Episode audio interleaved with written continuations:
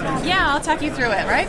Um, so, what we were uh, trying to do was look at three different methods of audio feedback and um, seeing if there was any difference in uh, student perception, in staff experience, and seeing if the, one of them was actually better or worse or if there was an optimal method. So uh, the first method that we investigated was is a popular one that a lot of people here um, have been using, which is the audio-only dictaphone. You're just speaking into a digital recorder or Audacity or something. Um, the second method we're looking at is the inline commenting where the students submit a PDF and we actually insert sound clips into the PDF at different points and then they can listen to that, um, sound, uh, that, that file later. And the last one is actually um, where they they get a video of us going through their document and also speaking through the document as well. So it's pairing both the audio and the visual at the same time.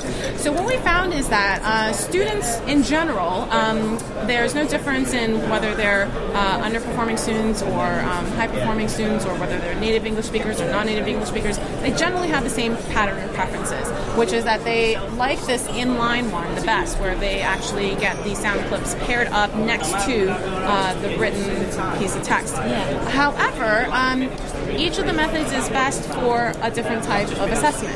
So, for example, for poster presentations, uh, where you don't have something electronically submitted, it's really nice to be able to have a dictaphone and uh, just comment on that audibly.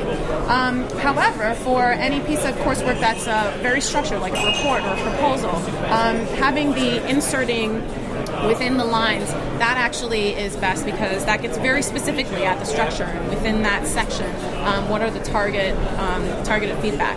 Um, whereas the last method with the video, um, actually, that's really nice for general comments about the essay or argument building or sort of more general, higher level um, uh, comments and feedback. So, so actually, um, students prefer the audiovisual uh, asynchronous one where they can click on the sound bites. Um, staff are split. They they like the um, that method, but they also like the video method um, in terms of ease of use.